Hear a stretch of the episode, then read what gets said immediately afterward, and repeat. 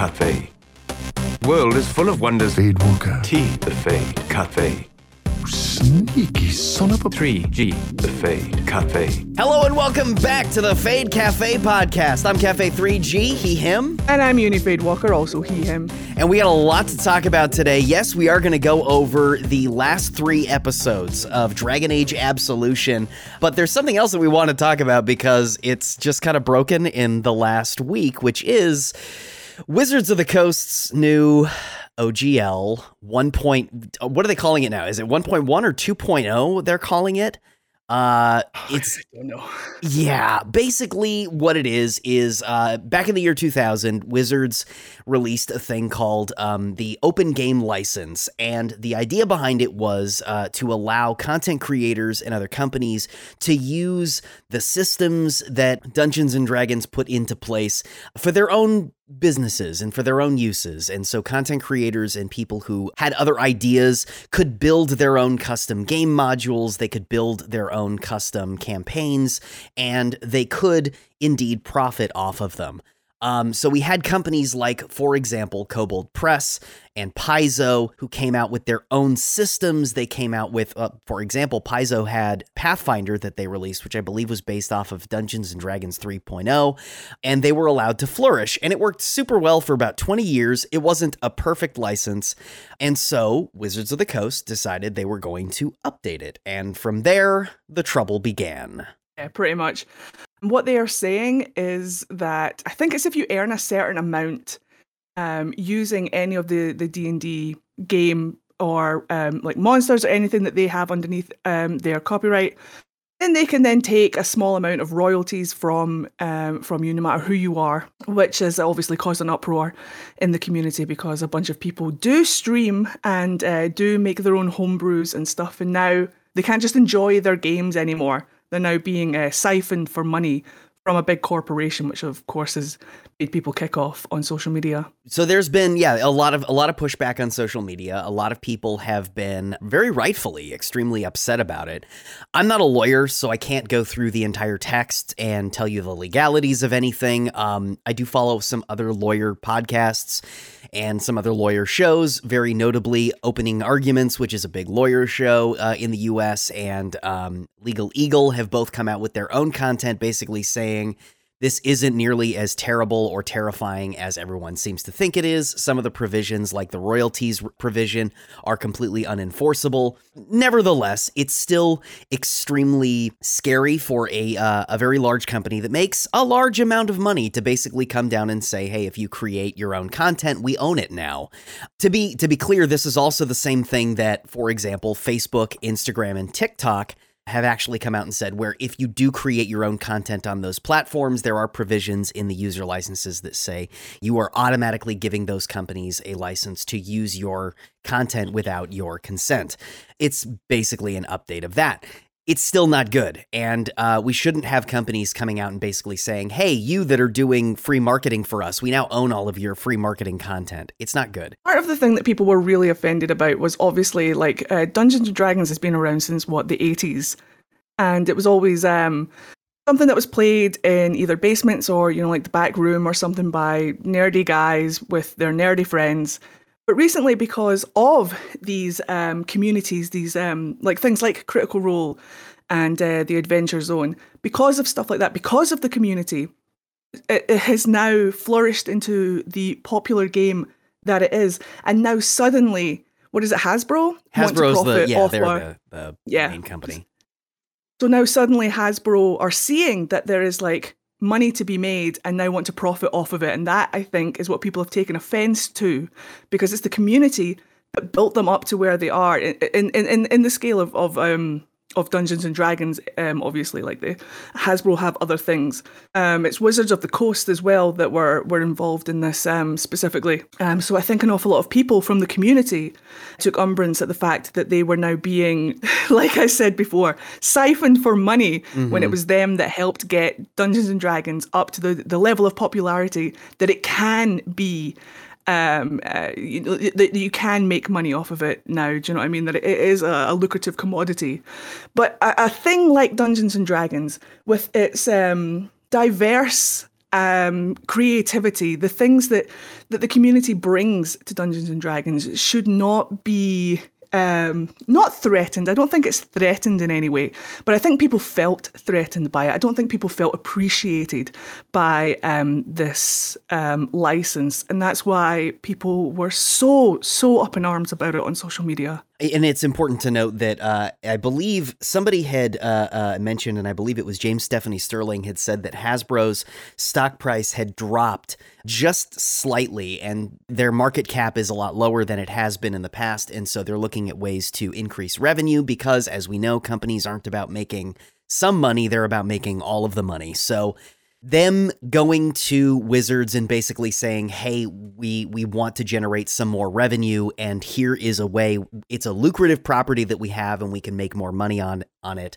Um, that that could be one of the reasons why they're going about and doing this as well. I think it is important to note that um, one of the things that d&d has said that they were trying to do is they are trying to curb the ability for bad actors within the community. I say the community, but these are people outside of the community. Like, for example, we had Star Frontiers, which came out earlier this year. There was a big uh, uh, legal battle between Wizards of the Coast and Star Frontiers because Star Frontiers is created by, I believe it was Gary Gygax's son, who's a terrible human being, and they have like a bunch of terrible, like racist coded things and uh, Oh, in no. that game. Oh, it's awful, absolutely awful. And uh, there was a big f- fight between Wizards of the Coast and the company that made um, uh, Star Frontiers. And I believe, if I remember right, and I could be reading that wrong, that the OGL was getting in the way of that, that they were using the OGL as a shield. So it did need to be updated. And we did need to have some more uh, inclusive language built into the OGL anyway, so that we didn't have these bad actors doing it. And on top of that, earlier this year, there was also another company that had created a bunch of NFTs based on the D&D license, which again is a violation of their trademark, but because of the OGL was also stopping uh, Wizards of the Coast from um, going after them in th- again my understanding of of uh, and this is this is Wizards of the Coast's argument on it.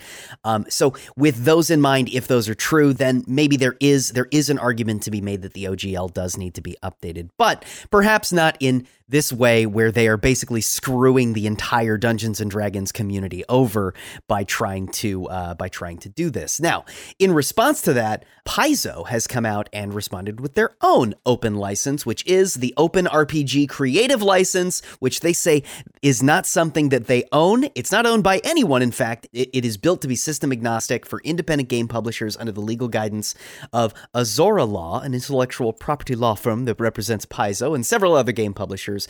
And uh, basically, it's uh, uh, it's not just Paizo that is signed on to this. It's Paizo, Kobold Press, Chaosium, Green Ronin, Legendary Games, Rogue Genius Games, and tons and tons of other publishers that have all signed on to the ORC. And hopefully, uh, more more and more companies uh, sign on to that as we have more um, as you said, uh, the, the community is the whole point of tabletop gaming. It's the foundation upon which all tabletop gaming is built. And we need to have a healthy system in place to protect all content creators and all of the people that are creating things to help uplift everyone in the TTRPG space. So, um, it is also important to note that um, Wizards of the Coast has come out and said, look, we're going to roll this back. The royalties thing isn't going to be a part of it anymore. We are going to be uh, maybe releasing a new OGL. Nobody knows the details of that just yet, but we'll have to see. I think it's fair that they take it back and just tweak it a little bit. If they need to do things to like protect themselves from people who are who are misusing their content, then fine. I, I can respect that. Um, I also respect that uh, technically, yes, they are still a business and they still need to, you know, like make a profit. But at the same time, I really like just to be like a little bit of like um not a dick about it or anything, but I loved that they put forward this OGL and Paizo was literally like, Well, you you do that and wreck yourself. We'll do this, your move. and we're just like sit back and watch as, As the chaos were like- ensues and the flames erupt. I know it's great. Yeah. Literally, I was, I was just sat there watching it unfold, being like, what will actually happen? So we'll see what happens. The, when last I saw it, it was 1.1. Mm-hmm. I'm interested to see if they're going to bring out a 2.0, if it's not already out, and how they're going to tweak it, and then we'll we'll take it from there. Right. Um, it would be nice to see the community um, um, taken into consideration, especially small content creators, and especially like people like me. I am a, a GM, a DM, and I exclusively homebrew my stuff. Um, the only thing that I take actually from D and D is like the base rules, so like the character sheets and all of that kind of stuff. I don't, I would like to homebrew stuff like that, but it's just easier if everyone plays on the same system and everybody likes to roll a d20. Do you know what I mean? Everyone loves the thrill of getting that natural 20. Mm-hmm. Yeah, yeah, exactly.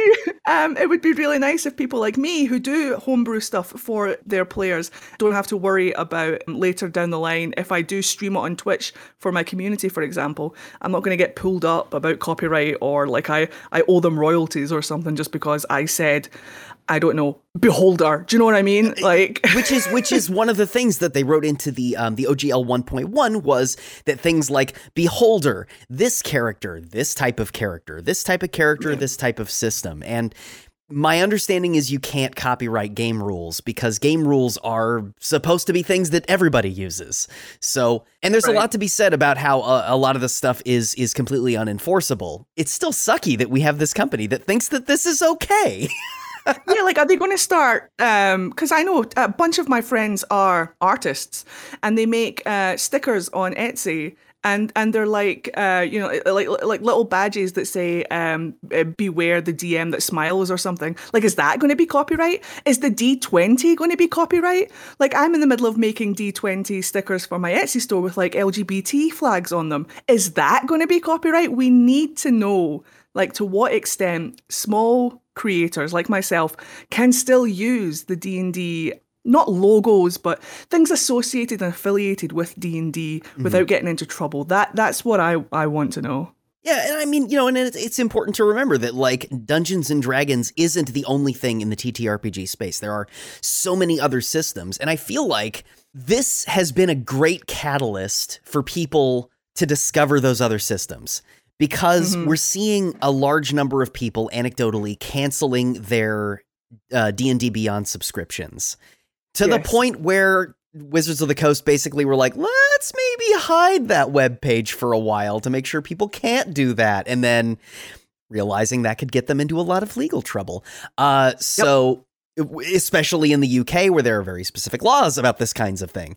Um, yes there are and just to be a little bit Scottish let me teach you a Scottish phrase so like in Scotland we would say um, the D&D community literally sent the shiters they put the shiters up Wizards of the Coast and they were like oh no maybe we shouldn't do this so um it worked. It, it it somehow worked. mhm. Everybody was canceling their D and D Beyond subscriptions, which, to be honest, I didn't use D and D Beyond anyway. So I just kind of like sat back and watched it happen. I prefer paper. I'm very traditional when it comes to my character sheets. I love pen and paper. Nothing is better.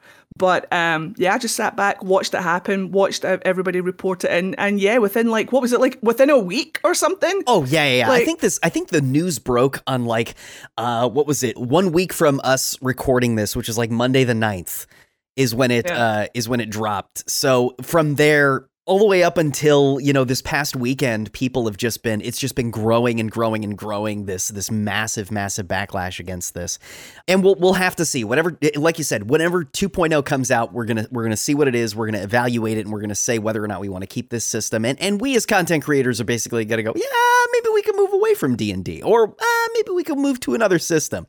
Personally, I hope more people start using Dread because it's awesome. No, my heart honestly broke right there when you were like, maybe we can move away from D and D, and I'm just like, no, D and D.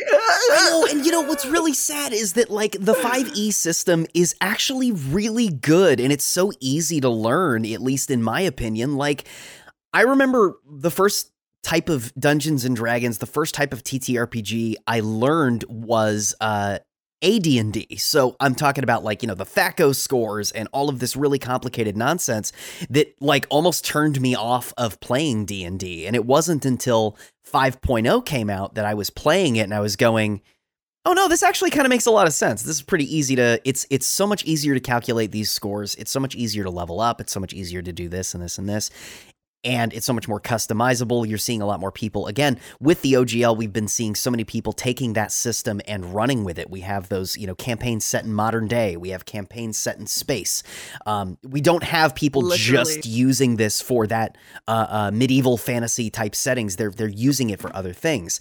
Um, now, there was some speculation that uh, the new OGL would affect other uh, people within the video game space, and we don't know if that is going to be the case. We do know that, like for example, Bioware has used the um, uh, they have used the OGL and they have used Wizards of the Coast's systems for previous RPGs, Neverwinter Nights, Baldur's Gate, back when they were making those games, and we don't know if that would affect any of those previous games because in the 1.1 that wi- that was released, it did say any past content or future content. So it was kind of up in the air. It's really interesting that you point out Dragon Age as well, because Dragon Age Origins is literally their take on, on Dungeons and Dragons. Yes. Like they were told, I think they pitched for a Dungeons and Dragons game and they didn't get it. So they were told just to go off and make their own version of a Dungeons and Dragons game, which is why your um, hero Ferelden, like that when you level them up, they have all of those like different like uh, skill traits and sub sub skills, and they've got like strength and dexterity or something like that. I can't remember because it's literally their version of Dungeons and Dragons. And just for the record, 5e is elite. Like, I swear by 5e. And whenever I'm making any homebrew campaign, whether it's, like you say, in space, modern day, medieval, it doesn't matter. I will always utilize 5e. It is so easy to use and so easy to customize. It's so nice. I learned Dungeons and Dragons on Pathfinder, um, so like 3.5 or something like that, and I hated it. And it's not because it's bad, it's just because it's too much for my brain to process, especially because I'm almost certain that I have like ADHD or something. I can't process that much information. And like my turn was broken up into so many things when really I'm just like, I want to swing from the chandelier. And they're like, well, you can't. You've only got one thing to do and you breathed and now your turn is over. And I'm like, but yeah. Have you ever played? Starfinder by any chance? Um, I, I, there was one that I, I played, and I can't remember if it was Starfinder, but it was set in space, and it, it, it worked um, purely on D6s. Is it the same thing? No, I, I'm not sure what that one is, but Starfinder is basically um it- it's basically Pathfinder in space. It's Ah. Pathfinder 1.0 but set in space and all of the stats are turbocharged. So you have stuff like when you roll a d20, let's say you get a 15, well plus all of your bonuses that to dexterity, well you just rolled a 64. And it's like a ton of math. But I had a lot of fun with it personally, and I kind of hope that, you know, because of all of this backlash, more people start discovering the Starfinder system because it is really unique and it is a really, really fun campaign setting. Um, and the, oh my gosh, there's so many different races that you could choose with their own like weird Yeah. little quirks and so many different like classes that are just really unique. Like sharpshooter is really cool, and they've got like a As a couple. of, Percy fan, um, I'm down for the, the whole gun gunslinger thing. Honestly, Exactly. Like, um, I like how diverse all of the different versions of Dungeons and Dragons are, and I like that you can just um, cherry pick what you like. You don't even have to play the whole of 5e. If you like things from Pathfinder, if you like things from 5e, then you can like fuse them together and just kind of like cherry pick all of the things that work for you and your and your players. That's the thing that makes D and D so good is that it's personal. It's personalized to you, your experience, and your players. And if you play Dungeons and Dragons, you know what that personalized experience is like. There's nothing like it, honestly. As um, as I've as I've I've um built my own homebrews and as I've been a player, um, like I, I can't explain. Just if you haven't tried D and D, consider trying Dungeons and Dragons, guys. It's really cool. it's a really cool game. You know what really really frustrates me too is that Dungeons and Dragons movie with Chris Pine actually looks really good, and I want to see I it really bad. I haven't had. I, I'm too scared to look at it in case it's really bad. But if you say it's really good, I'll have a look at the trailer and just see. But It I'm looks reserving- really campy and really funny, and like they're not taking themselves super seriously like a D and D campaign. The the whole that vibe, I the- can yeah, I can vibe with that. Yeah, yeah, yeah. That I can vibe with. That's fine. Yeah, We'll It- see. We'll, we'll see. So uh, I, we know that movie is supposed to be coming out at some point this year. I don't have the release date in front of me, so I'll have to look at Is it later. or it edit like post. licensed? and it is Is licensed. it copyright? It is licensed. It is an actual licensed property by Wizards of the Coast. And it looks fun. And it's frustrating because we know that's going to be coming out. And now all this negative backlash to uh, uh, to Dungeons and Dragons is going to get the TTRPG community, who was on board with it in the past, look side eyeing it, looking at it like, nah, I don't know. I don't know. This could be something that maybe we don't want to we don't want to see. We just want to pass on it. But I hope that's not the case. I hope that it is really good and I hope that we're actually able to see some positive change from this. And we're already seeing a lot of positive change from other Yeah, makers so within the space. So, Absolutely. So I hope that only positive things come out of this. Um, and I hope that we can, as a community, work with Wizards of the Coast for reference. And I don't know if this means anything to anyone, but um, there, there is like a.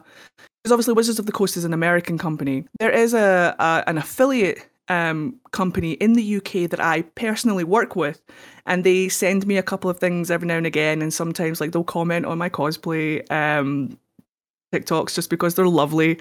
And they sent me a Christmas card and like a Magic the Gathering card for my Christmas. So the people that I deal with directly are genuinely lovely people. And I'm not saying that that excuses a big co- corporation from doing things, not at all. But I just wanted to say a huge shout out to the little people at Wizards of the Coast who have been nothing but lovely to me. Thank you very much, and thank you for my Christmas card, and thank you for um, not that you guys did it directly, but thank you for reviewing your license, Wizards of the Coast. Thank you. I, we appreciate it. seriously, shout out to all of the people that have been working at Wizards of the Coast and dealing with so much hell this past week because we've been seeing Yeah. just the worst people on the internet go after just people who have no way of making any kind of decisions. It's like walking into a department store and yelling at the employee over a price. They don't have any Yelling- control over that. They're Yeah, just yeah, yeah, trying yelling to at make a paycheck. Poor lady behind the perfume stand as if like she owns the building, bless her. Do you know what I mean? Like, Yeah, calm yeah. down, mate. I know, I know. People just just let's wait until we get more information. Once we get more information, Yes. yes. the public backlash is important, but make sure you're targeting the right people. Let's wait until we get more information and hopefully OGL 2.0 is something that we can all be at least content with. Perhaps not happy with, but content at least with. We got a lovely statement from Critical Role though about it, We did. which I thought was really nice. Yeah, yeah, we absolutely did. Because I was really worried about that. Obviously, as someone who cosplays Critical Role characters, I was like, am I not allowed to like cosplay Percy or Vax now? Like, what do I do? Like, uh, is this still okay? But Critical Role have made it very clear. Like, Critical Role will always support creators and game development in, ta- in the tabletop space. We stand by our industry peers as well as anyone who takes a risk creating a new system and developing an original idea, which is a fantastic thing to say for people like me who homebrew. The beauty of gaming comes from the opportunity to share inclusive, diverse, and compelling stories from a wide spectrum of creators. That's exactly why we launched our own game publishing company a few years ago, because we believe that broadening the field of creators boosts the entire industry, which is another fantastic thing for them to say. And I really appreciate that they um, take that into consideration. And then they go on to say the success we have experienced is thanks to the passion and interest of the greater tabletop community. And we commit to fostering an environment that allows everyone the opportunity to easily share the stories they wish to tell. And that is the fundamentals of Dungeons and Dragons. So that statement for me is A grade, A. plus plus. Thank you, Critical Role. Also, Critical Role stands to be somebody who would lose a lot if this OGL 1.1 uh, goes through. Because, uh, and I mean, that's assuming that they don't already have deals with Wizards of the Coast already, because they are the biggest player in uh, the 5e space. I'm glad that we have these people um, able to uh, uh, to represent us in the community and actually are um, are standing up for the smaller creators because as they've seen people who are creating content of theirs, they're creating fan content of Critical Yep. Role, are part of the reason why Crit Role is has become as big as it is uh, today. Absolutely. And Matthew Mercer is um, one of my DM inspirations. That because like when I was learning uh, the game, people who had been playing the game before were giving me like, we could do this campaign, we could do this campaign. You don't have to worry about anything. We just run the campaign that's already pre-made. But it was Matt that was like, what if I made my own story. Do you know what I mean? Like he, he put that idea in my head. Like, what if I wrote my own campaign and used 5e as like the fundamental base rules? So I have a like I have I have a real soft spot for Matthew Mercer. Um, and the fact that um, Critical Role is on um, the community side, regardless of what they earn and regardless of what they would lose, that means a lot to me personally. So um, I hope that, um, like I said earlier, only positive things will come from this. Are you excited for Legend of Vox Machina this weekend? I am so excited for Legend of Vox Machina. I need um I need to revamp my Percy cosplay and bring it back for the Legend of Vox Machina season 2. I've been sharing it like a mad person on Instagram. My Instagram story has pretty much just been Vox Machina like previews and stuff the whole of last week. So I'm really excited. I cannot wait. It's on it's on Amazon Prime, isn't it? Yes, uh, at least in the US, it's on Amazon Prime. Yeah. It's on Amazon Prime for me too. That's fantastic. No, I've still got Amazon Prime. Netflix is a little bit of a problem right now because Netflix has made you know like um, sharing uh, your Netflix outside of your own house now like illegal or something. So um, I had to drop off Netflix for a while there. Can't afford everything. Um, so we're prioritizing um, Amazon Prime right now for Vox Machina. So I'm excited. Yeah, I can't wait to watch it this weekend, and maybe we'll talk about it in the next podcast. But Hell yeah. Speaking of amazing animated shows, we actually have another show that, uh, yes, it did come out in December, but we are still talking about it because it is the most recent piece of content that has come out for Dragon Age, and that is Dragon Age Absolution. And when last we left this entire conversation about Dragon Age Absolution, um, we uh we had just finished uh, uh, uh, recapping episodes one two and three which leaves episodes four five and six and uh ed if you're ready we can start diving into the lore of some of those episodes kind of dive into what happens in those episodes and um and yeah we can kind of break it on down We are so ready. Like I've got I've got a cup of tea. I just want to put in a quick disclaimer that I do I am feeling a little bit unwell. So if I sound out of breath, it's because I am. but we'll deal with it. It's absolutely fine. Um, I'm going to wear myself out on this lore. Here we go. I'm so ready. That's right. Both of us have got our drinks of choice. We've got our Dorian plushies ready. We're both wearing We're both Dorian wearing sweaters. Dorian hoodie. Yes. if you guys could see us right now, we are the biggest pair of Dorian fanboys. We've both got our Dorian hoodies on, we've got our Dorian plushies, and we're just sat here ready to talk about Tevinter and blood magic. Let's go! Let's heckin' go. All right. Dragon Age Absolution, Episode 4 Those Who Falsely Dream. The team encounters Rezaren, who attempts to stop them from escaping. Miriam fights his lackey while the rest of the team gets whooped by Rezaren, who basically incapacitates everyone with what looks like to me crushing prison. I believe that's the spell that he's using. That is the spell it looked like to me as well. Crushing prison. Love it. Mm-hmm. Miriam discovers that the lackey is actually the reanimated corpse of her brother Neb. Dun, My dun, God. dun. I shouldn't laugh at that. It's really, really depressing, honestly. It's heartbreaking. How dare we? Yeah, Rez is basically his entire goal is to bring Neb back. The team is able to escape, but in the process, Miriam is hurt by an arrow. Rez and Tassia learn about the dragon. The dragon is awake. They now have a prisoner. Uh, and we also learn that Miriam was indeed Rez's family's slave. He says raised as siblings. And we're going to put a pin in that. and We'll talk about that later. Yes, we will. Rez then nabs some of Miriam's blood off the wall, and Tassia looks at it and goes, Um, hey, what are you doing with that there? Don't you know that blood magic is bad? And uh, Rez basically goes, Well, you know, uh, I'm I'm just gonna do what I'm gonna do. I'm gonna keep going. And she says if she finds any evidence that uh, he was using blood magic, she'll report him to the divine. Meanwhile, Lacklon feels very strongly that they're missing something, and Roland kind of talks him down a little bit. Miriam also gets involved and says, Look, if you want to go away, if you want to leave, I don't blame you, but look, let's just get to a safe place. We can't go anywhere tonight. The city is on lockdown. Qwydion says, Your extremely loud betrayal was wasting too much time, which I loved. Um, Yep.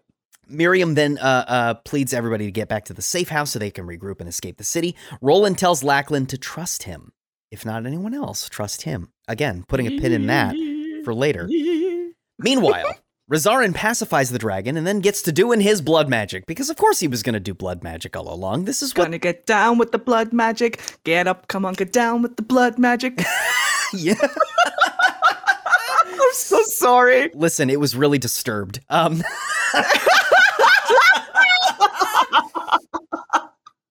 Amazing. I'm not sure what type of. I, I I know the spell that uh that that Rez is using here to stop the healing process, but I could not find it online. And I know that I have seen um uh, uh Darkspawn emissaries do this specific spell in Dragon Age Origins, and it's a blood magic spell that they use that specifically stops your team from healing. And I don't know what it is. I couldn't know find it what online. you're talking about. It's the exactly most- what you're talking about. It's the most obnoxious thing in Dragon Age Origins is. is. when the damn uh, or no, it's like it's like Genlock alphas do this when they Mm. they they cast the spell on you and you can't heal. It's the worst. I can't find it, but we'll we'll figure that out and we'll I know come what you're back to talking it. about, though. Yeah, But that's what Rezaren is basically doing here. The team is trying to bring uh, Miriam back to health, and she's being stopped by magical means. It's blood magic. Uh, Miriam then goes into a dream, and she dreams of being cute and gay with Hira. And then the dream yeah. gets, yeah, and we're all about that. And then it gets really super dark, and a rage demon pops out, and there's fire all over the place. Miriam runs and encounters Rezaren in the dream, who is actually the real Rezaren. He says he's trying to use the circulum to resurrect Neb and tries to convince Miriam to come back to him. And this entire thing, this at this point in the series is where you start seeing Rezaren be who he actually is, which is a gaslighting asshole. But one of the things that he tells her is, We were happier back then. You see scenes of young children running and playing and laughing and being happy. And Miriam goes, uh, no, that's you remember this very differently than I do. And then you start seeing some scenes of the abuse that she had to go through under the hands of Rez's mother. Um, and then we see what really happened to Neb, which is Rez trying to summon a demon, losing control, and then his mother intervening and send, sending the demon into Neb. Miri is like, I ain't having this. What are you doing? You're killing my brother. Stabs and kills the mom, and then Neb attacks her. She kills Neb, and then Rez goes, What have you done? Because he's a gaslighting asshole. And she takes off running and she escapes. This is at this point in the dream, Rez starts revealing what he wants. He wants to be the next Tevinter divine. He wants Miriam and Neb at his side, and he wants to rule Tevinter. And he says, You can have it all if you join me. And she says, No. She's like, get fucked, mate. No. She goes, uh, go fuck yourself. Yeah. So uh he then gets angry because this is the this is what a gaslighter does is if you don't give in to whatever it is that they're saying, they immediately get really upset.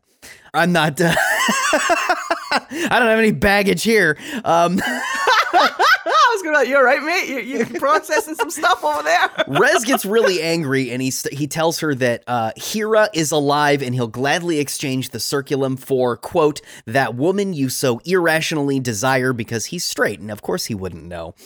Um, he removes the blood magic curse. Miri wakes up and she tells her friends everything and they hatch a plan to go and save Hira. That boy is straight, but he obsesses over Neb an unhealthy amount. I'm just saying. Yeah, right. Yeah, but he's that straight on thin ice. Let's just. Well, he's on he's on thin ice. You're not supposed to like Rez, unfortunately. He is supposed to be the antagonist of this whole thing. Just um a quick um couple of things. Um he was doing his harrowing. So like uh, when mages come of age, they go through their harrowing where they go into the fade and do their little test um thing. And if they survive it, then hooray! A whole life of Templars watching over you, unless you're in Tevinter maybe. Uh, and if you don't survive it, then one less mage to worry about, I guess. But that's what was happening. So like Re- uh, Rez was in the middle of his harrowing. It wasn't going well, and Mama Dearest was like, "Oh no, my boy will be possessed by a demon or something." So in order to like save Rez, she took Neb and transferred. I think what happened was she transferred the demon over to him. So by the time that Miriam killed uh, Rez's mum, the demon or the spirit or whatever was possessing Neb and then attacked her. So she, in self defense, killed her brother. And then that's when Rez came out of his harrowing and saw all of the carnage. So, from his point of view, maybe not to just to play devil's advocate or anything, from his point of view, he just comes out of his harrowing and everyone but Miriam is dead. And he's like, Miriam, what the fuck? I left for like five minutes and you've murdered everyone. Like, what happened? He lets her leave, I'm pretty sure, to like um, protect her. hmm I think that might be the case. Uh, I don't. God, it's been so long since I've played He's Dragon still Age an asshole, though. I just, I just want to say that he's still an asshole. I'm not defending him. I didn't pick up on it on that that was his harrowing, and I think it was more that I it- it's been so long since I've played Dragon Age Origins, and specifically the Mage Origin, where you go through that process that I. I don't, didn't remember, but yeah, no, that thank you. Yeah, that's That's, that's a- an harrowing, yeah. extremely important part of uh, of being a magic user in this uh in uh, in Thedas. So He, he was failing his harrowing. mhm. So in order to save him, um, his mum sacrificed Neb. Now we we spoke very quickly about how um, Rez is trying to bring his family back, um, and but his family in his head, um, he's trying to bring back his brother and his sister, Mhm. um, and I'm using uh, inverted fingers quotes, brother and sister in that they're not really siblings, but um, never once tries to bring back his mum. Mm-mm. Never once. nope. Not once. Um, and he never like he he puts a spirit in Neb's corpse essentially to I don't know keep him fresh or something. Just keep him ticking over until he can res him back from life. Didn't do that with his mum though. He- until he mum. can res him back to life. Isn't it interesting? Yeah, yeah. How his name is Rez. there are so many little little details like this in this series. Like we we picked up on the last time that Saphira, her name actually has the the word sapphic as the uh in in the title, and she's obviously a very queer character. We have the the the fact that Rez is trying to resurrect his family, uh, his his brother, quote unquote brother, um, uh, and and Rez is in his uh, is in his name. There's a there's a lot of little details like that, um, and a lot of more a lot more bizarre and interesting things to come uh, in the series. So Uh, especially with the dream sequence as well. It really shows his um uh what's the word I'm looking for? Like his goal, not his goal, but like his vision, his his intent is Mhm. not to like raise his family because he wants to become divine. And and the, the dream sequence that, that he shows Miriam is him being divine and Neb and her all, like his right and his left mm-hmm. hand. Because that's his vision. It's not about bringing back his family. It's about him obtaining power and having two bodyguards that he knows he can swear will protect him. That's all he wants. But trying to convince her, like, oh, it's about family. It's about we we we were family. Do you know what I mean? Even though like their perspectives are completely different. Mm-hmm. His perspective was he had a great childhood. He was raised by people who looked after him, and sh- her childhood was abuse and he doesn't ever acknowledge that or accept it and and it really really really really shows especially when he turns mm-hmm. and he says you you get me that artifact back or I will hurt the person that you love. Not you. Mm-hmm. I will hurt the person you love. And that was the turning point where he went from could he be just a guy that doesn't know what the fuck's going on? to the bad guy. And honestly good. I don't know if it's if it's the good writing. I don't know if like it's just his voice actor because like you could hear the change in the voice as well when he went from come on miri to miri i'm gonna fucking hurt the person that you love do you know what i mean and honestly for me it was a brilliant moment i loved that switch in in Rezaren Shout Um, out to uh, Josh Keaton, the voice actor of Rezaren, because he might Yep. not look like Matt Mercer, but he's a uh, uh, he was incredible, incredible as Rezaren as a um, as a villain in this uh, in this series. I hated Rezaren. I love Rezaren, but I love him because he's a good bad guy. If that makes exactly. sense. You love to I hate him. I love good bad guys. Yes. and he is just such an interesting. Because like, we, do we know how old Rezaren is? He's he looks really young. Ah, gosh, I don't know. Um, I mean, he's old enough to be a pretty prominent magister, and Mhm. I I know that he and Miriam and Neb are all around the same age. But Mhm. aside from that, I don't think that we know their No, I, don't think we're given like an age. Yeah. But the fact that he's just so I don't know, he's played so well. It's very He's got a very clear it's very ambitious. He's got very clear ambition. Mm-hmm. He knows exactly what he wants. He knows exactly where he, he he's he's going, but where he thinks he's going. He's incredibly delusional. He's incredibly idealistic, and and he's prepared to destroy people that he loves to get what he wants, or maybe not even. He's he's prepared to hurt the people. Do you know what I mean? Like by hurting Right. people that they love to get what he wants. And honestly, brilliant bad guy. Love him. Yeah, uh, I I love the fact that we are seeing um uh, uh that this villain is specifically showing off just how privileged a lot of people are in Tevinter and how that privilege can corrupt you into a kind of delusional narcissism and how you can how they end up using that as a shield to hide from the terrible things that they are doing. And I don't even think he's he is so delusional he does not believe that the things that he is doing are evil. He thinks this is what he is owed. It's not even that he's like it's not that he's working towards it. He uh, he owe he's owed this. This is what he is supposed to do. This is what is supposed to happen. And we see that characterization start coming out in the future episodes. I think it makes it really, really, really clear as well why blood magic and raising the dead and all of that is so prominent in Tevinter because um, just how much of a lack of um, regard that he has for not just like like just like life in general. Yeah. So um, all of his um, slaves are his property, um, even though they are lives. And then he just like what sacrifices a blood of like um of, of of like his soldiers, like the blood of his soldiers, to like cast spells and just it's just it it, it, makes sense. It makes sense that that kind of lack of respect for for life uh, regarding the slaves would then lead to the lack of respect that leads on to blood magic and and, and using life um, to replace life and to raise life and to do you know what I mean? Like it just seems like something that I hope Dia Papa Dorian is going to address at some point in the future when he goes back and tries to make Tevinter better. Hopefully. Um, I think it actually really uh, uh, goes to show just how blood magic can corrupt a person too. Um, And we'll we'll get to this in the future, but it appears that Rezaren was not always this. Uh, not I wouldn't say necessarily ambitious, but perhaps the word is ambitious, um, or at least is more manipulative than he was letting on um, in the beginning of the season. So um, that brings us to episode five an altar of fire.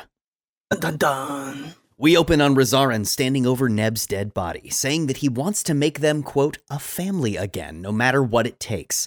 Miriam then narrates to, uh, to her group about how much Neb means to her, while we see Hira, bound, being led to the cell. Hira was the one who found Miriam after she fled Rezaren for the first time. She showed me what love is. Very cute. Um, but it didn't last. Hira went to the Inquisition. Miriam went off on her own. We hear Miriam say, I'm not running anymore. And Miri says she has a plan. Qwydion uh, hugs her. It's super adorable. Lacklon says to do what Hira told them to do leave her, take the artifact to Kirkwall. Qwydion goes, Wait a minute, wasn't. We weren't supposed to take it to Kirkwall. Fairbanks said that we had to take it to Orlais. Miriam goes, Well, hold on. Fairbanks is a traitor and an asshole, and he was manipulating us this whole time because that's what Hira had. That's what Hira had basically told her, and she trusts Hira. Something weird is going on here, and we're not quite sure what. Roland says instead, how about we just take it to Skyhold? Because, I mean, that's where the Inquisition is, and we might as well just take it right to the people who wanted to get it in the first place. Lacklon goes, What are you talking about? You never take the artifact to your direct buyer. That's the best way, the fastest way to lose your payment. Miriam doesn't really care. She just wants to go and save Hira. Everyone eventually agrees to go help Miriam, and she lays out the plan. Meanwhile, Tassia interrogating Hira, but Hira's not really budging. Tassia says she knows that Hira is actually a member of the Tevinter Imperium because she is wearing a necklace with the crest of a family from North Tevinter. Hira says that artifact is the thing that she needs to make sure, quote, all of Tevinter will burn. You remember, we heard that in episode two when the Spirit of Wisdom says, I know someone else who wants the artifact, and if they get it, all of Tevinter will burn. Hira's Yep. family was wiped out by the Venatori, and Cass says, No, the Venatori are traitors and monsters. And Hira goes, Yeah, it's hard to believe that when there are Venatori literally everywhere in the Tevinter Imperium. Tass says that she is a part of the faction that is trying to rid Tevinter of their influence, but, you know, Hira's like, I mean, come on, though. They're still everywhere. And the the uh, Venatori aren't just the only people in Tevinter that are doing evil. Everyone is complicit in the hell that they have done to uh, to subjugate elves and other people within the Imperium. Rez then walks in. He dismisses Tassia. Rez says, "I'm not a violent man," and then he does violence. That's just kind of how he does. I'm not a violent man, then does a violence. He, and then he just, well, here I go, violencing again. He really is the Oh, worst. no. He's awful. Um, so he says he knows that Miriam is coming. He gives Neb a small package and a spell, and he has the order to bring her to Rez by any means necessary. Miriam is then, uh, we see her surrendering herself at the front gates. She's wearing a big cloak, a big green cloak. Neb arrives and stands next to Tassia, and Tassia says, Yeah, Rez has kind of changed over the years. I don't know what it is about that artifact, but I think it's changed him. Counterpoint, I don't think it's the artifact. I think it's all the blood magic he's been doing. That's neither here nor there. Could be. she then realizes Miriam is alone. Hey, wait a minute, where's everyone else? And that is super sus. Meanwhile, the others are breaking in, and Lacklon says, This is one of my favorite moments in this entire episode. I've been thinking rolls. Yes. When we get out of this, yes. We should ask for a bigger cut. And then Roland goes really dejectedly, Yes. That's coming up later. Qwydion then sets off uh, an explosion, and Tassia runs off to investigate. Miriam then kills a guard and reveals that her cloak is full of daggers. And then we get an awesome scene where she starts killing a bunch of guards with ease. She sets off a smoke bomb, kills them within the smoke. People were complaining about how OP she is, and quite frankly, I think calm down. If this was like a literal D and D game, you know fine well that that's what the rogue would be doing.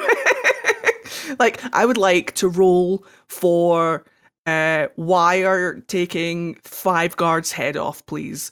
That's a natural twenty. Do you know what I mean? Like, Yeah. I- This- I, saw an awful lot of people just complaining about her abilities, and I'm like, calm down. It's a cartoon. Don't worry about it. The other thing to keep in mind, too, is that within the system of the games, she is already significantly higher level than most of the other people that she is going up against. She's going up against a bunch of like level one and level two, and she's like level 11, level, 11, level 12.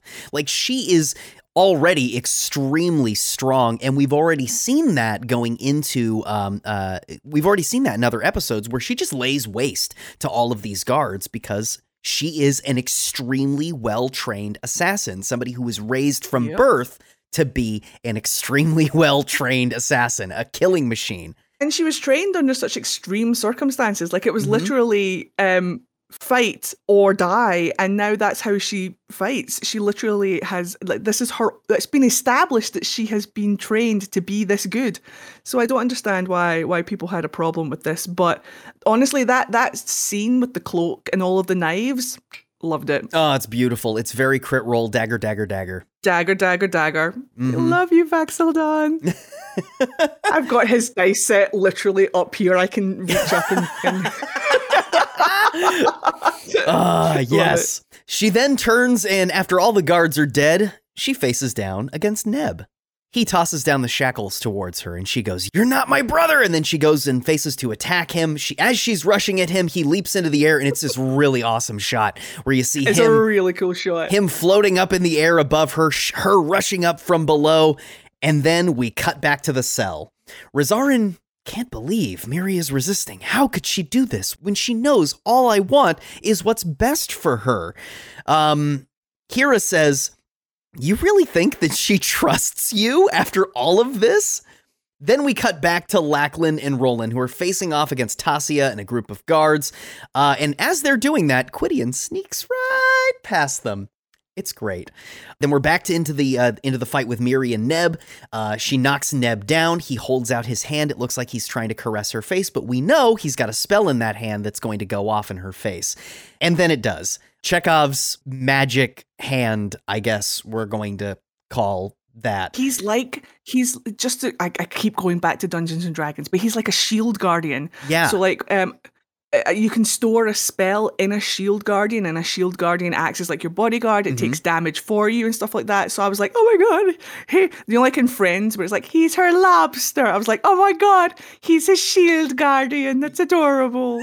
Yeah i was gunning for these two being in love. I don't think I, I would i would love for there to have been like this kind of like under um kind of like the table kind of like Rez is in love with Neb type thing as well as with Tassia obviously Mhm. um and he's kind of like struggling with it or fighting with it I, I was I was gunning for a little bit of flavor on that but it's okay that we didn't get it it's fine Yeah, yeah, and honestly, I think having another queer villain uh, would just be a. Th- it's a thing that like Bioware has said in the past they don't like to do. They want their villains to be straight, um, because we've had so much. Uh, this is something Patrick Weekes actually brought up when it came to um, the the possibility of Solas being queer. Uh, yeah they basically were like, look, we have this trope called the depraved bisexual. They specifically said, like, we're trying to avoid this trope because we don't need more queer coded villains and we don't need more queer villains. We, we need better representation in games. yeah Disney we're looking at you please stop that with your queer coded villains Mhm. although thank you for Scar he's an icon Here's what I'll say about that. Queer coded villains, some of them are iconic. The problem lies in equality. yes. Having like having the only queer in the whole of your franchise be the bad guy, that's a problem. If the good guys are queer and the bad guys are queer, if the good guys are straight and the bad guys are straight, that's fucking equality. I I, I don't think that there's a problem with that. Please correct me if I'm wrong. However, I do appreciate because we don't have that yet. And in a world where we don't have that equality, for people to stay away from that trope and not just queer code their bad guys in defense of the queer community, that I fucking appreciate. So thank you very much.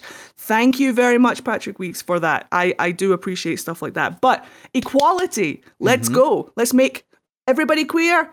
Let's make everybody straight. Let's make everybody everything. It's all about equality. Yes, the more representation we get, the less important it will be for these tropes to show up in media. Yes, Period. I agree. So then we cut back to Qwydion, who's running around uh, where all of the elven slaves were that she saved before, and she runs into a little elf boy, and she turns to him and goes, "You're not going to tell anyone I'm here, are you?"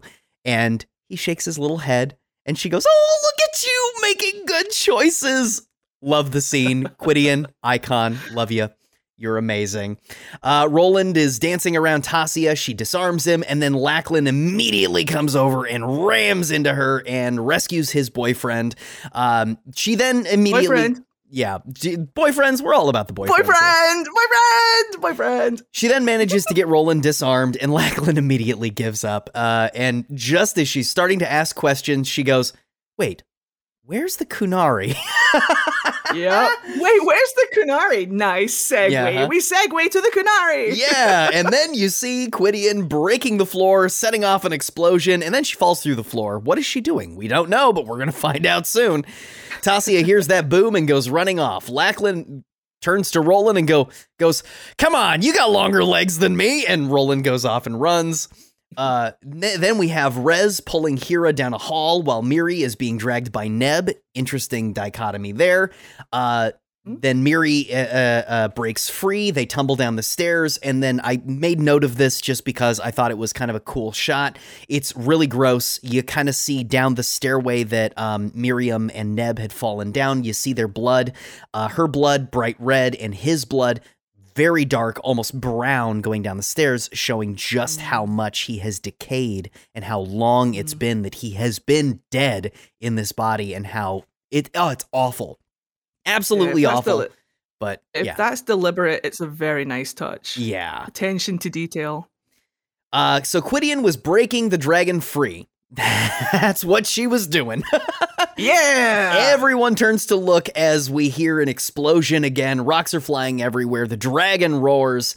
Um, and then Miriam picks up a stray sword and puts Neb out of his misery, crying as she does it, and uh, releasing the demon. We see the demon dissipate off in the distance. Then a massive crowd of slaves comes running out of the temple as the dragon starts roaring again. Um, Miriam moves to save that little girl from earlier in the season, and Miriam tells her, No one ever saves us, so we save us. The dragon roars, end of the episode. What? Cool, No action packed. so we save us. Ah, it's so good. How do you feel about no one ever saves us, so we save us? It's it's an extremely powerful statement from someone who has been persecuted her whole life. Um, Mm. And it's also really sad because it's indicative of how alone she feels. And especially when she first meets that elf girl in the uh, earlier in the season, I believe it was episode two. Um, yup. she turns away and lets the little girl be hurt by the um um by the Tevinter person The- that had kind of The cook, the cook yeah it's uh so we, it's it's a growth for Miriam because she originally wasn't really thinking about the plight of the other elves in her um uh in Nessum but now she's seeing and she's realizing how much more she could be doing um I agree. I, I think it's a turning point for Miriam, honestly, because like she started off at the beginning, like you say, with her being like, "No one ever saves us."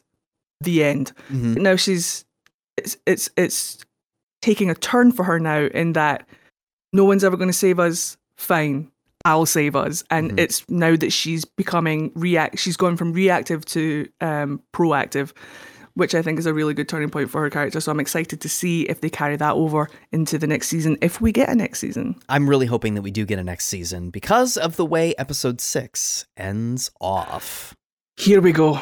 Here we go, lads. I've been waiting for this moment. Here we go, episode six. Oh my god, this is like one of my favorite episodes of animation. Uh, uh, any kind of like, oh my god, I love this episode. Let's get going. Right. Okay. We're, we're going to talk about each point as it comes up so that we don't miss anything and I don't forget anything. Let's go. Let's go. Episode 6 The Price of Salvation. Hira wakes up to the sound of a dragon roaring in the distance. Rez is passed out on the ground nearby. The dragon breaks out of the temple, spewing fire all over the place. Hira opens her shackles, picks up a staff, and takes off running. Lacklon sees her running away and goes, Hira, wait! And she just bamps right the hell out of the temple, and he's like, uh, what? he and Roland go find the others. Miriam finally runs into Qwydion, thanking the Maker that the dragon didn't kill her. Qwydion then goes, They're not mindless murder machines. We then get a short flashback of the dragon roaring at her, pausing, and turning away. And she says, If anything, I think we really bonded. Which is fantastic because they're touching on the whole Qunari dragon connection, which has been building up for ages now. It was touched on with Bull in Inquisition, and now they are almost practically confirming that there is a direct connection. Like we all suspected it. They're mm-hmm. basically dragon people with the horns and stuff.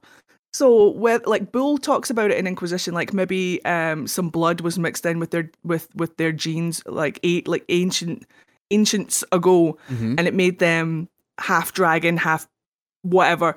So I'm really, really, really looking forward to seeing where the Qunari dragon um storyline goes and how because I I always thought, can you imagine being an ancient elf and you're thinking to yourself, my god, my rival is stronger than me. However, will I be stronger than him? I know. What if I got myself a dragon? And then you go and try and get yourself a dragon. Dragon's too strong. You come home and you go, that's too hard. I know. What if I made dragons? Slave, come here. And you get like a slave over and you're just like, here, drink this dragon blood and become part dragon. Reavers are born. But as that happens over time, then all of a sudden, like magic, I don't know, the ancient elf is like, there you go, a little bit of magic, and now you're part dragon, and that's how the Qunari are made. And now we're all sat at home like, what? Do you know what I mean? Like, what if that is what happened?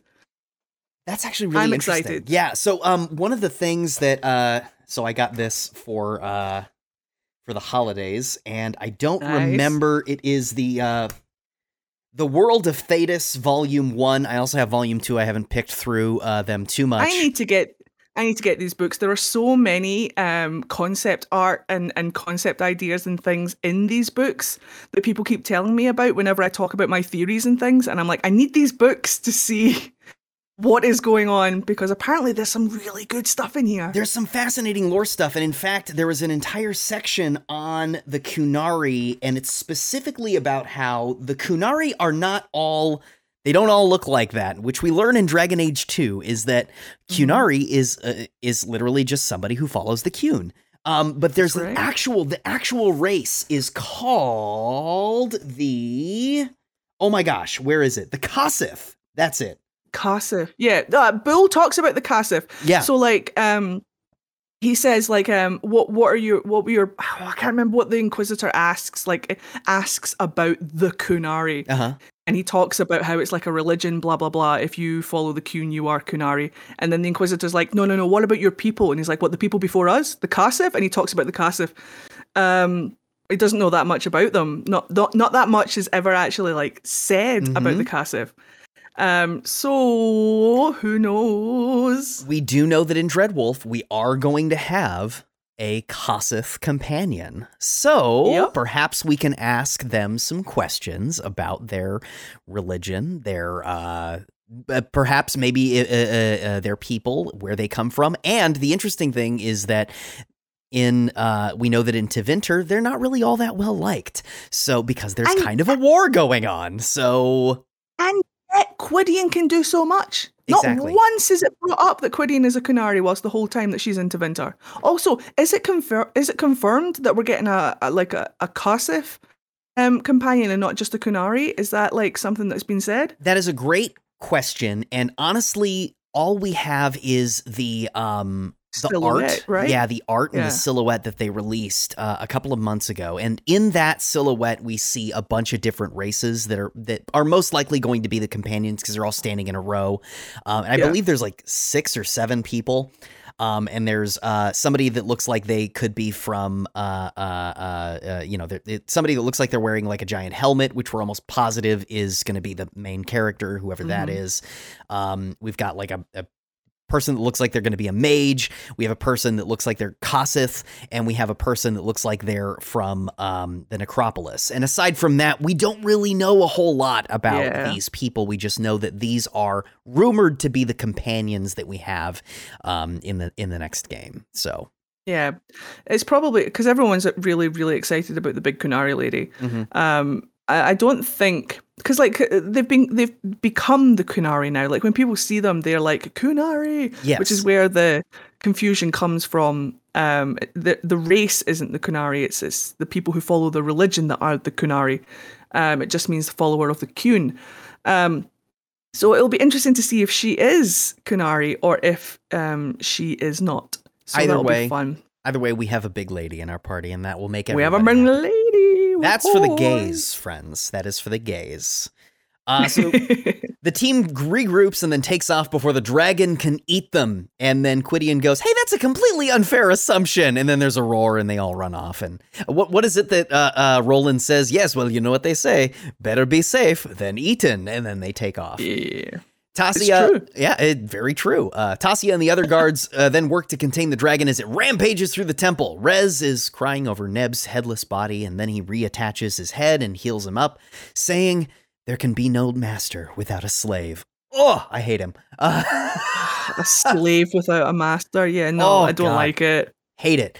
And as Hmm. he's reattaching uh, uh, Neb's body and using blood magic to do that, binding a demon to Neb, priest Matt Mercer walks up and sees all of this go down and says, shocked, Tassia wants you to go and take care of the dragon. Rez goes, huh, I almost forgot about the dragon. Then kills Matt Mercer. Bye, Matt Mercer. And then uses his blood and the blood of the others nearby to bind the dragon with blood magic. Such disregard for human life in the face of his goals and Yeah. and his vision. He's like, oh, that's right. I have to take care of the dragon. Stabs. Give me your blood because that's all you are. It's just a component for magic. Literally kills a guy. Like blood magic mind controls a mm-hmm. fucking dragon. So it flies over to him. It it's such a oh god, it's such a like gut wrenching scene seeing the dragon lay on the ground with its face pointing straight towards him. It's so disturbing. And like you an obedient dog, yeah. Yeah, and then you see all of the guards around cheering because he just took down the dragon. And Tassia notices all of the corpses around, including the priest that she had sent as a um, as an envoy to go and tell him something. She covers her mouth in horror, realizing what the hell is going on, and starts trying to walk away. Another guard comes up to her and goes, "Uh, "Captain, where are you going? We need to tend to the wounded." And she goes, Right, I have duties to take care of. I can't break down now. Let's go and take care of the, the things that we need to take care of. So then she goes and tends uh, to the wounded. Hira then gets back to the hideout and fruitlessly calls for her friends. It's like she's not really calling for them because she knows she, she knows they're not there. She's just checking to make sure that everything's empty. Yeah, so then she starts ransacking the place, looking for the circulum, and then finds it under the rug, under a uh, a loose floor block thing. Running out of the hideout, she runs into the rest of the team. They all see the ransacked room and go, "Huh, what you got there, Hira?" And she goes, What you doing there, Hira? "A smoothie." No, it's the circulum infinitus. Uh, so A smoothie. that smoothie definitely looks like the circulum infinitus, though. No, it's definitely strawberry smoothie. it's definitely not a blood magic smoothie. Oh my god! Uh, I hack up a lung. Uh, Miriam then asks uh, her and sa- uh, asks her for the circulum to confirm her suspicions, and sure enough, she confirms it. Hira was the one that killed Fairbanks. Everybody kind of realizes it. Hira tries to run away. Qwydion puts up some fire behind her, stops her in her tracks. Hira starts spilling some of the beans. She talks about the Venatori leaving the Inquisition.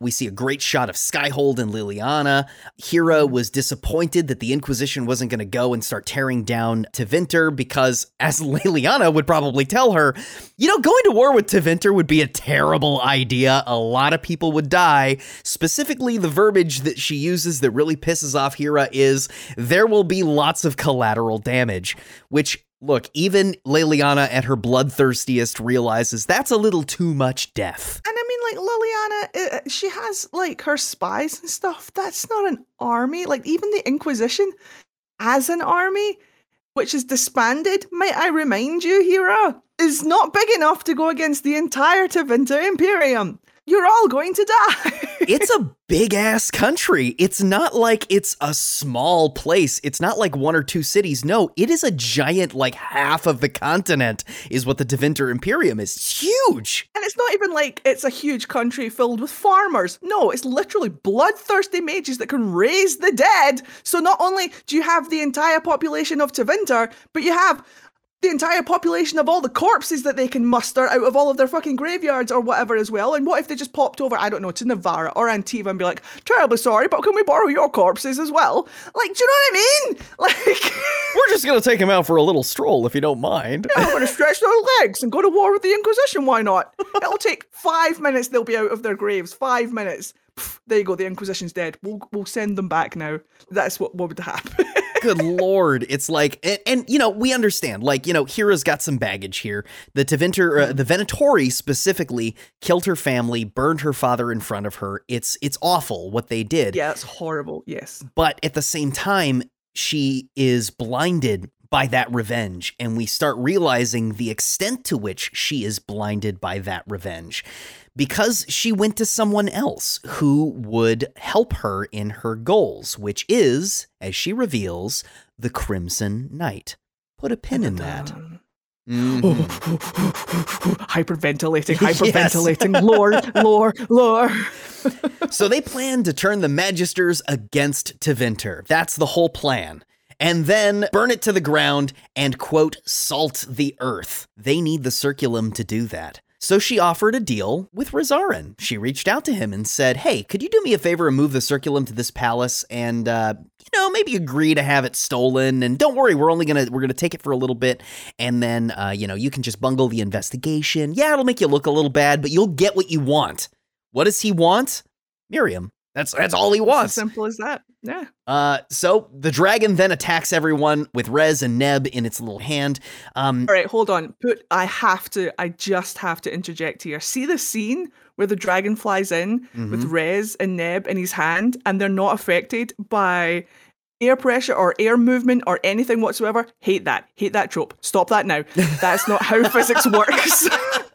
I mean, he the is a- dragon needs to be holding them, or they need to be like, "Whoa, it's kind of windy up here. Ah, turbulence." Ah. Do you know what I mean? Like, stop that now.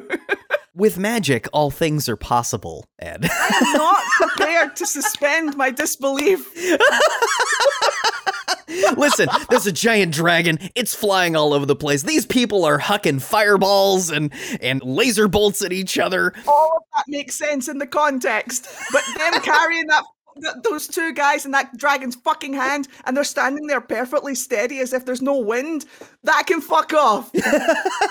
Miriam can leap 30 feet up into the air and land like nothing is wrong, but we draw the line at aerial physics. exactly. Thank you. I'm glad you understand me. oh god. Miriam then stops and surrenders with the circulum in exchange for all of her friends' lives. Qwydion then says, ah, But it doesn't make sense. High dragons are wild animals. They can't be trained.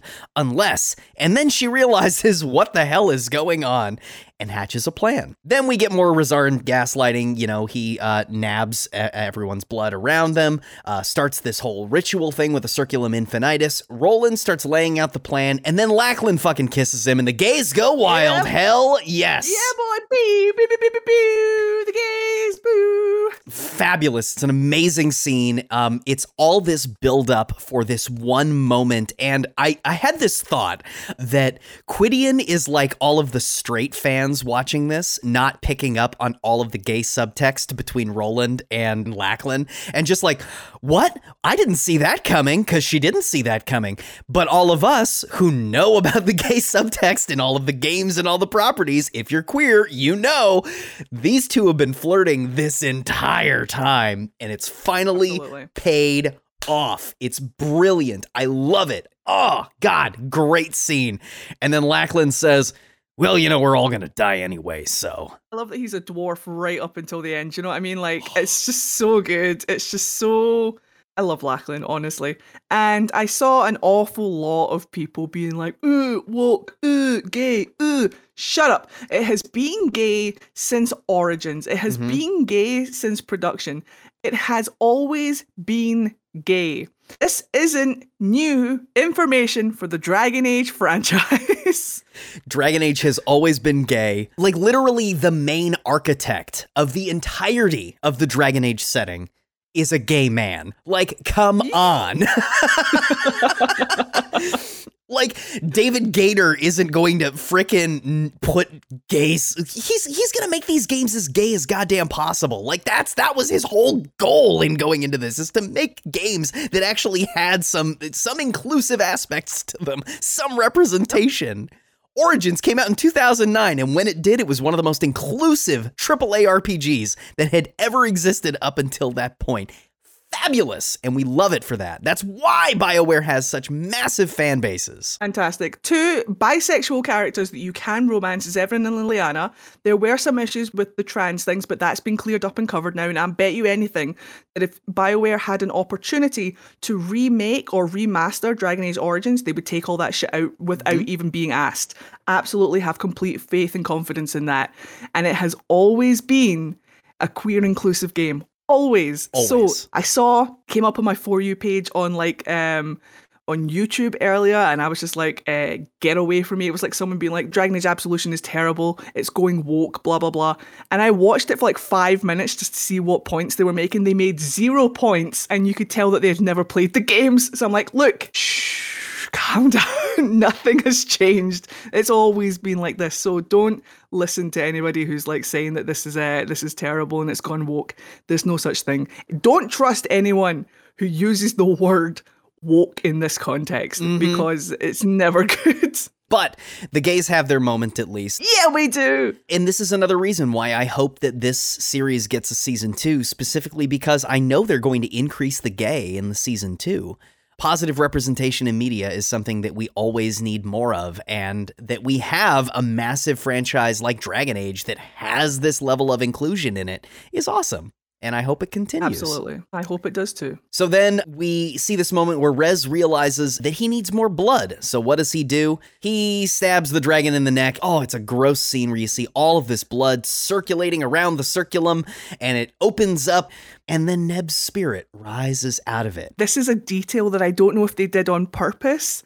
But when I saw it, I was like, because you know that my username is Fade Walker. I love the Fade. I'm one of those exceptions to the rule where everyone's like, oh my god, not another fade level. I will end my life. I'm like, no, please let me do it. I love the fade. Same, big same. Yes. It's it's why I called myself Fade Walker. Did you notice? Now, like I say, I don't know if they did this on purpose or if it's just me grasping at my knowledge of the fade. When Neb's spirit came back, it was veiled Yes. because he was crossing the veil. like, I don't know if that's why they did it or if it's just imagery that had no connection to the fade, whatever, and I'm just like grasping at straws.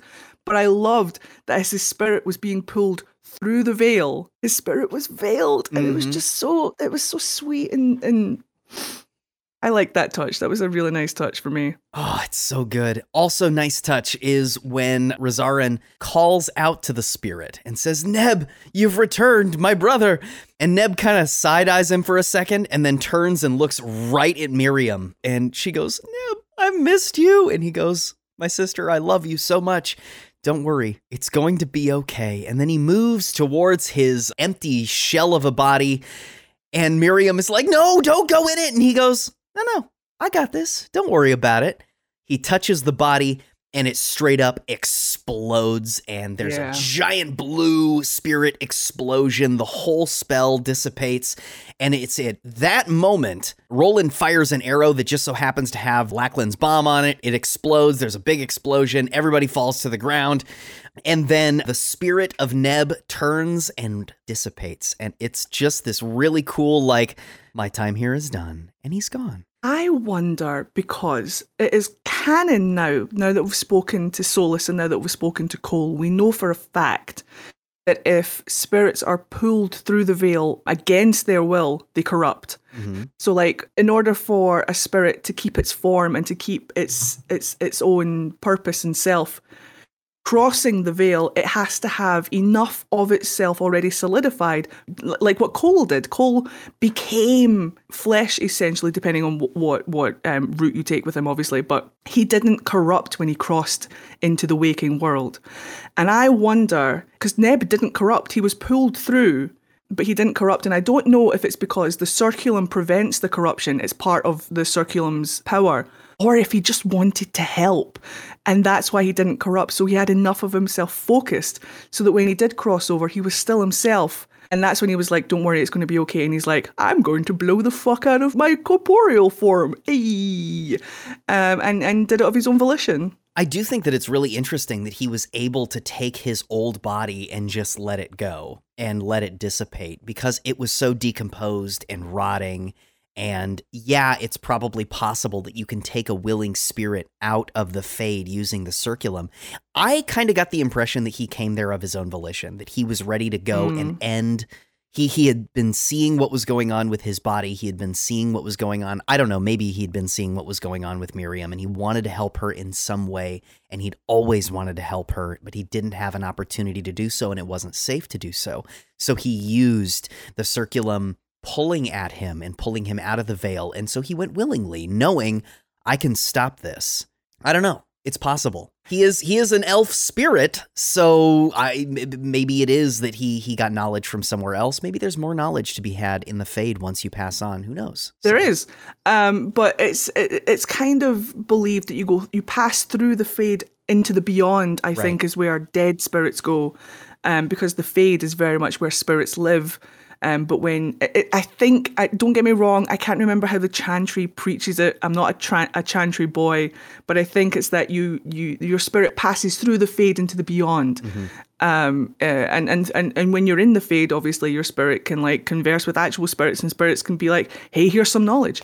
But um, it's very difficult to tell how death actually works, um, because we don't we don't have that um canonic um, connection with it yet.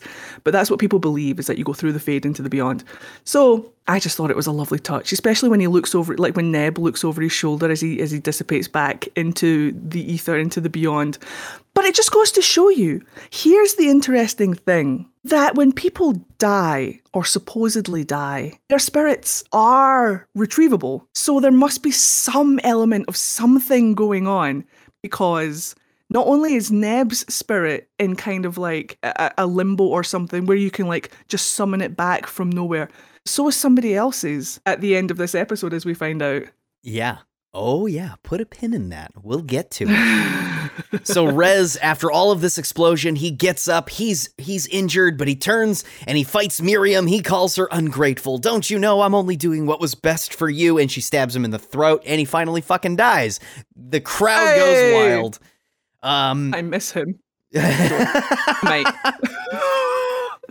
Miriam then calls on Qwydion to handle the dragon. And then uh, Qwydion walks up, and it's just this beautiful moment where she goes, Well, that's the thing that everybody forgets about dragons. They're not monsters or gods, they're just alive, like us. And she heals it. It looks at her, it's got fire in its mouth, and then it kind of goes, Nah. I just want to fly. And so it gets up and it flies away. And sure enough, that's what Qwydion says. She goes, I just know that if I was held captive for a thousand years, first thing I'd want to do is go flying. And Lacklon goes, Yeah. you know that thing is going to rampage the countryside, right? And Roland kind of goes, eh.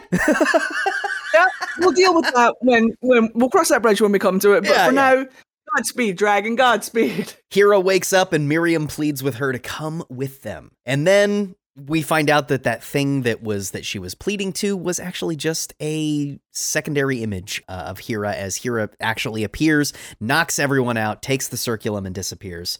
And then Miri and the team turn and goes, "We need to go and stop her before it gets to the Crimson Knight."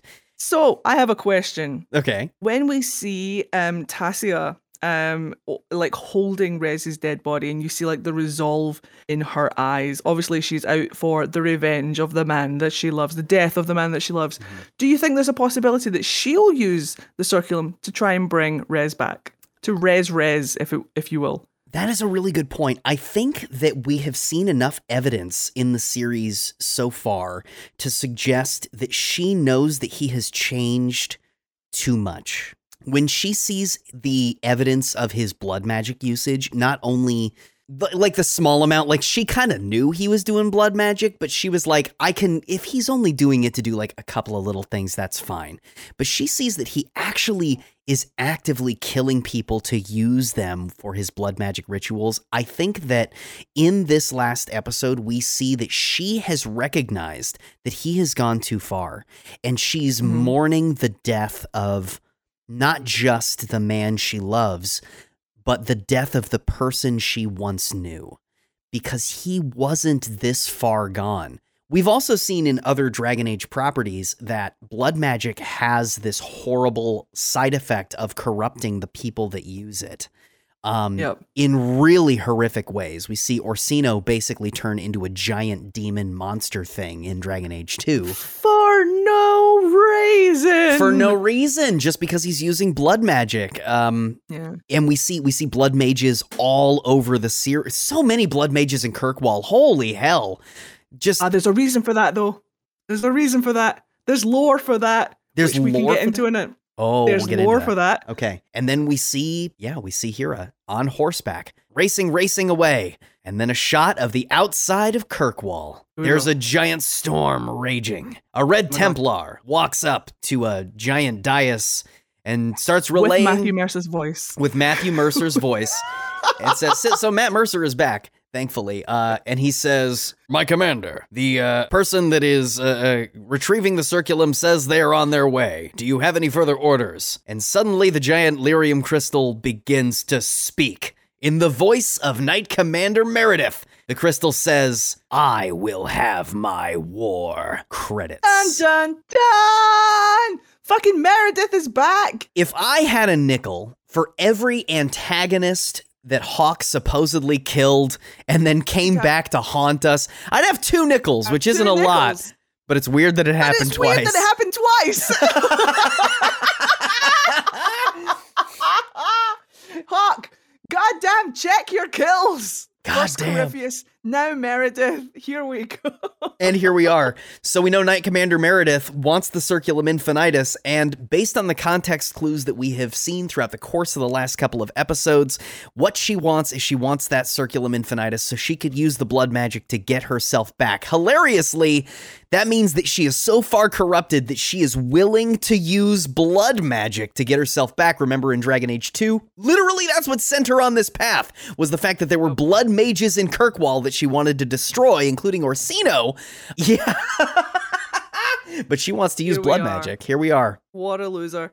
So not only that, but she's like, I want to go to war with the whole of Tevinter. Is it just because that's where the mages live? And she's like, mages, no, they all live in Tevinter. Therefore, Tevinter must burn. Which then brings us back to the the memory spirit that was like, if if the person looking for the circular gets it, then all of Tevinter will burn. It's not actually Hira, it's Meredith. So mm-hmm. here we are, full circle now with all of the information that we have thus far, and I'm just sat here like. Meredith, really? I didn't see it coming. I honestly didn't see Meredith coming. I didn't either. As soon as it happened, uh, well, so when we when we saw this the first time, I've now watched the series like three times. Um, but when we watched it the first time, my partner turned to me and went, "Crimson Knight, that there's no way that's Meredith."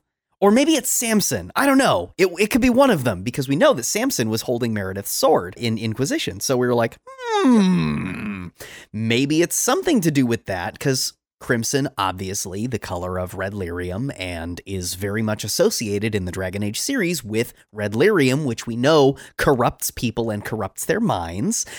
So we're like, okay, it could be Samson, maybe it's Meredith, but we saw both of them die. Unless they're Yeah. making it canon that, you know, in Inquisition, you side with the mages and then take on the Templars. And we know that the series and BioWare in general will go out of their way to not make it known what choices are the canon choices in the series because they don't want to influence how people will play the games in the future. And so here we are. Meredith is Here we here, and we and now we know that a major source of conflict going into Dreadwolf is a massive war between Red Templars and the Tevinter Imperium. Um, that's two massive conflicts, and we know from Dragon Age games in the past that they really like showing two factions at war, and you picking one of those factions to kind of ally with and help out. I'm really hoping that it's not going to be the case that those are the two factions. I kind of really, really hope that it's like Meredith is going to be one of the big threats in the series. We still have the Venatori to deal with in the Tevinter Imperium. We know that they are a faction that has been infiltrating positions of power within the Tevinter Imperium that Dorian is Yeah. going to be fighting against. We also know that we have another faction, which just so happens to be an elven uprising featuring everyone's favorite bald dwarf, uh, uh, Solas. So, Dwarf. You said bald dwarf. did I He's did I say bold elf. dwarf? Oh my god! You said dwarf. I love you so much. Listen, I'm only halfway through which my is coffee. funny. No, which is funny because I was literally thinking about everybody's favorite not bald dwarf because Varric is the fucking Viscount of Kirkwall. Right. We know because there's a comic coming out that he's currently in the Deep Roads. He and Scout Lace Harding are in the Deep Roads looking for someone. I don't know who yet. One might suspect that they might be looking for a Grey Warden, maybe in the Deep Roads, or who else you think it could be? I think it could also be Hawke. Um, it, it, it's Well, it's if it's- possible, but I'm thinking it's what if either you going leave to be in the Fade though? Right. So, and because of the way BioWare has worked, is they don't like confirming specific canon choices. Yep. Now that I'm thinking about it, I really don't think it's going to be Hawke. It's going to be another Grey Warden that we know that could potentially be in the Fade. Now, it's possible, it is entirely possible that it is the Hawke sibling. Um, we don't know that. But that is a choice that you have to make in Dragon Age 2. So I don't know if that's necessarily going to be it, but what other Grey Wardens does Varric know? That's the question. Uh, that is the question because I was like, here's here's my I'm reaching take. This is not the answer, and I'm sure that this is not the answer. But what if it's your hero Ferelden? Discuss. yeah no that was that was actually where i was going with that the thing is we don't know I don't if think it. I, I don't think it is, but Yeah. wouldn't it be funny if it was? I- I- again, another Bioware uh, staple is they never ever show, unless they allow you to customize that character, they will never show your custom character as any character. Of canon course character. not. Yeah, yeah. it's just kind of yeah, how they go. What other Grey Wardens do we know? Because we know, I I mean, the only other one I can think of is Anders. But would Varric be going after Anders? Why would Anders be in the Deep Roads? I think I've sent you down the wrong path. I was just what I was just putting out like the image of. Can you imagine if Varric went and found your hero Ferelden? I don't think that that's what's going to happen. That's the only reason why I said Grey Warden. Mm-hmm. But who who else could they be looking for in the Deep Roads? And they could be looking for Sandal. Like, what if Sandal's Oh poking around gosh, in the yeah. Deep Roads? Do you know what I mean? They could be look. I don't know. Like, It could be Bianca. yeah. it could be Bianca. that was my that was my immediate thought is that it was it was Bianca. He got word that Bianca was in trouble and so he's going to go and get her out. Um I hope it's not that. oh man, I've got the Google Books thing up. it's called The Missing. Unless they're looking, they're just looking straight up for Solas. Potentially. Are they just looking for Solas? It's possible. Varric and Lace are seeking a former friend, but what they find along the way is that the corruption of the Blight, a recurring problem throughout the Dragon Age series, has infected the walls. So we've got red lyrium everywhere, and that means Darkspawn could be around any corner, making an already high stakes mission even more intense. So that's all we know so far. Yeah. Strike everything I said about the hero Ferelden. It's gotta be. It's gotta be either. I'm, I'm thinking it's gotta be somebody that that has been in a game with Varric, that has been a part of the main Yeah. party. The other person I could think of that it could be, if if it's Lace Harding too, although that that could just mean that they're both working for the Inquisition and they're trying to find someone. Who else do they know Yeah. that could help them in this fight? It could be anyone from Dragon Age 2. It could be anyone from Inquisition. The only people that I can think of that it could be from Inquisition is whoever the Grey Warden contact was, but that's a choice. I mean, we could be going in the exact wrong direction. It could be a character from Inquisition that is just a friend of Varric's. Like, for example, maybe it's Iron Bull that's down there for some reason. It could be that maybe frickin' Blackwall has finally taken the. Uh, uh, he has he has finally uh, decided to become a real Grey Warden for one. Now I'm a real boy, and now he's somewhere down there. I don't know. It could be that. Um, What? What if they're just down there looking for Solas? Like, what if Solas Yeah. is in the deep roads, trying to dig up like an archdemon or something, trying to start the next blight? What if he's actively trying to kick off the next blight? But the way that the synopsis is is worded, it sounds like they're down there looking for an old friend. right. So it must mean that they suspect that their old friend is already down there, hence why they're down there. Right. So unless they've got some intel, like maybe somebody sighted Solas going into a deep road entrance or something, they wouldn't know that he would be down there otherwise. So I'm not sure. I am. I'm gonna have to read this because now I'm intrigued. Yeah, same. I my first thought immediately goes to Anders because he's the only person that's been in hiding, and we know that he has been hiding. And what is I think Varric says in Inquisition, or somebody says in Inquisition, he's holed up in some cave somewhere, right?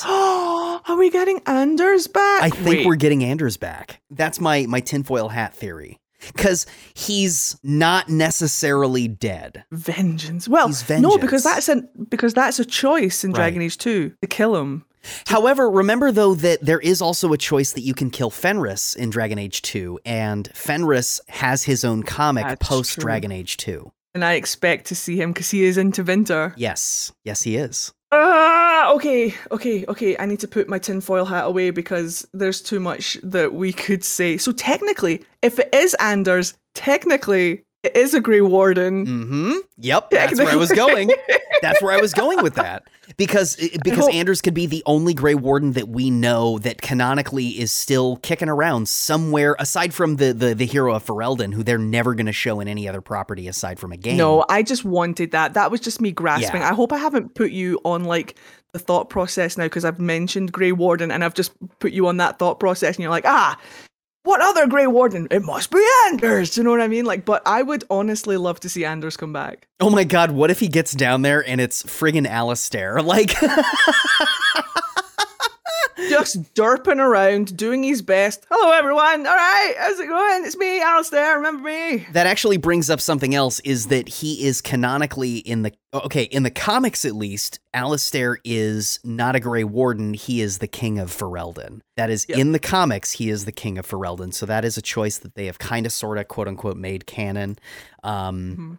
But uh, we don't know. That's what that's what the, the, the whole comic series where where it's what is it? It's Varric, Isabela, and uh, Alistair, and they're romping around in um, wherever it is that they are, and they encounter Sten. They go through a whole thing. Um, God, yeah, but that means that Varric also knows uh, knows Alistair. What would Alistair be doing? That I don't even know. I, what would We're the, just gonna have to find out. we're gonna find We're out. spiraling now. We I know, I know. We're spiraling we're, we're trying to we're trying to grasp at straws. But listen, this is actually something that we are going to be discussing in uh, a future episode of the Fade Cafe. So It absolutely is. when this comic comes out, we're we're gonna get it, we're gonna read it, we're gonna analyze it, we're gonna try to break down as much as we can because we are nothing if not gremlins for the lore.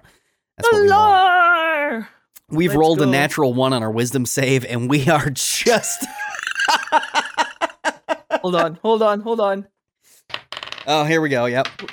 I rolled an 11. Oh, I rolled a 19. Okay, not bad. Well done. Well done. Well done. I'm pretty average. You're up there. it's okay. I get a minus two in wisdom anyway, so it's I'm going to roll my spade dice. I rolled another 11 Oh, on a different gosh. dice. rolled with that it's 11. disadvantage is what you did. I got the same number twice. oh, shit. Uh, something that we're gonna have to do too is uh, it was brought to my attention that a lot of the uh, the conversations that we have in this podcast are very heavy in terms of prior knowledge of the Dragon Age series. So something that, That you and. I can do. Um, because both of us are like, I, I wouldn't call us experts, but we know a lot about this series. We've played the games many, many times, and we kind of know sort of the basics already. We know we're like, we are like an advanced Dragon Age theory at this point. Um, so let me propose something. In the future, what if we start doing a Dragon Age 101 primer? So we start going back to Dragon Age Origins and we start breaking down some of the concepts, some of the characters, some of the major players in this universe as we start building our way towards uh, Dragon Age Dreadwolf to kind of paint the picture of what Thedas looks like as we move towards the new series that comes out. Is that something that you would be interested in? Wait, are you saying to me that I can talk about my hyperfixation and all of the lore that I love to dump on people? Just yeah, I'm down. I'm, I'm I'm pretty much down. Yeah, I get an opportunity to talk about all of this. Yes, yes, let's absolutely do that. I Hell would love yes. to do that. All right. Well, friends, we're gonna do it. We're gonna we're gonna have some more uh, some more conversations about Dragon Age, which is gonna be a little bit more um, uh, in depth into the lore bits. So we're gonna we're gonna break down some of the concepts, some of the characters, some of the the, the history, if we can. Um, I do now have the history books, so I can kind of start poking through that and see where we can uh, what we can find and see where we can apply some of that information. Some of it has been retconned, but look, it happens. It's it, as long as we kind of know, we know, and we'll, we'll throw it out all on the table, and we'll uh, we'll make it work. And just a quick reminder that um, we do have a Twitter account. So if you guys are listening to the podcast and you want to uh, get involved in any way and ask us to talk about things, or if you have any questions about things that we have spoken about, shoot us a message over on Twitter. Uh, we check it daily, and anything that comes up that we uh, would love to answer, we will answer it in a live podcast. Also, just um, uh, a quick uh, little shout out. We, like I say, we have a Twitter, so um, follow us there at the Fade Cafe. And thank you to everybody who is listening to the podcast, who is sharing the podcast. The best way to help support the podcast is word of mouth. So please, um, if you're enjoying it, if you know somebody else who would enjoy it, share it with them, tell them about it, um, tell them about the Twitter. Uh, get involved. We'd love to hear what you guys think about what we're talking about, and we'd love to hear about future topics that you would like us to touch upon. Exactly. Thank you so much for listening. And remember, if you are enjoying this podcast, make sure you give us a five star review and maybe say something nice about us if you want to. You don't have to, but you can if you'd like. If you'd like to comment on it on like. Podbean, the link is uh, is in the description. And uh, yeah, you can find links to all of our social medias there as well. Yeah, we will see you next time, friends. And remember to come back for more!